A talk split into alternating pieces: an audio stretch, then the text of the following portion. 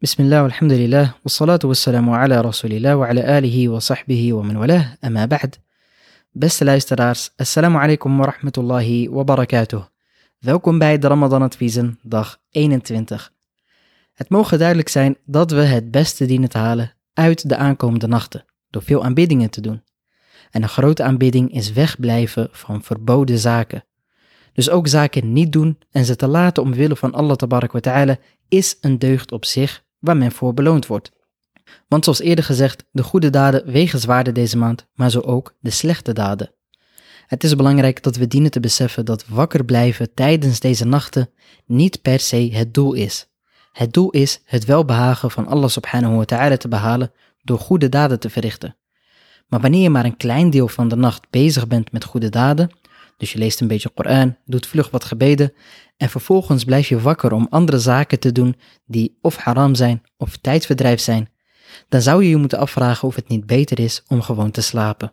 Want uit die slaap haal je tenminste kracht om overdag weer sterk te zijn voor het vasten en voor je werk de volgende dag. Want dat gaat bij de meeste mensen ook gewoon door. Het volgende punt dat ik graag wil bespreken heeft te maken met sadaqa. Allah wa ta'ala heeft gezegd in de Koran لن تنالوا البر حتى تنفقوا مما تحبون وما تنفقوا من شيء فإن الله به عليم Jullie zullen vroomheid niet bereiken tot jullie uitgeven dat waarvan jullie houden. En er is niks dat jullie uitgeven of Allah is daar al wetend over.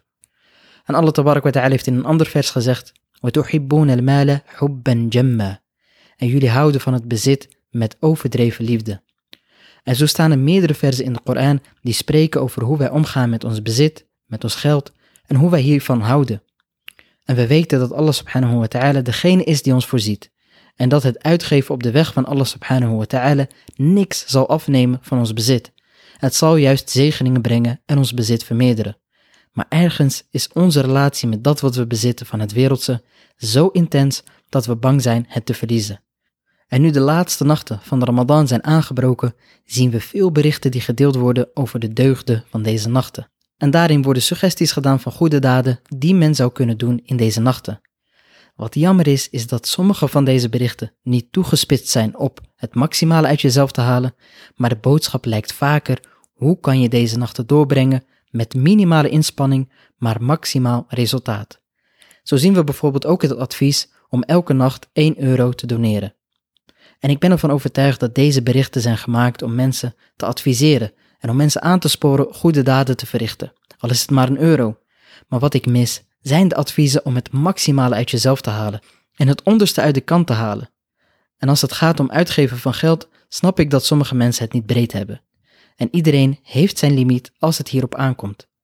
Maar wat nou als we deze nachten eens de confrontatie met onszelf aangaan en met dat gevoel dat je bang bent te veel weg te geven Laten we proberen om dat stukje hebzucht dat we allemaal wel hebben kapot te maken.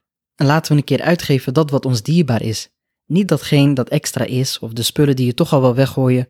Nee, kijk naar iets waar je heel veel van houdt. Want op die manier maak je die eigenschap kapot die je zo sterk verbindt met het wereldse.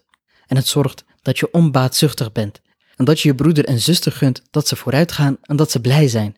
Dit maakt je als persoon zoveel rijker dan elke euro je ooit zal kunnen maken.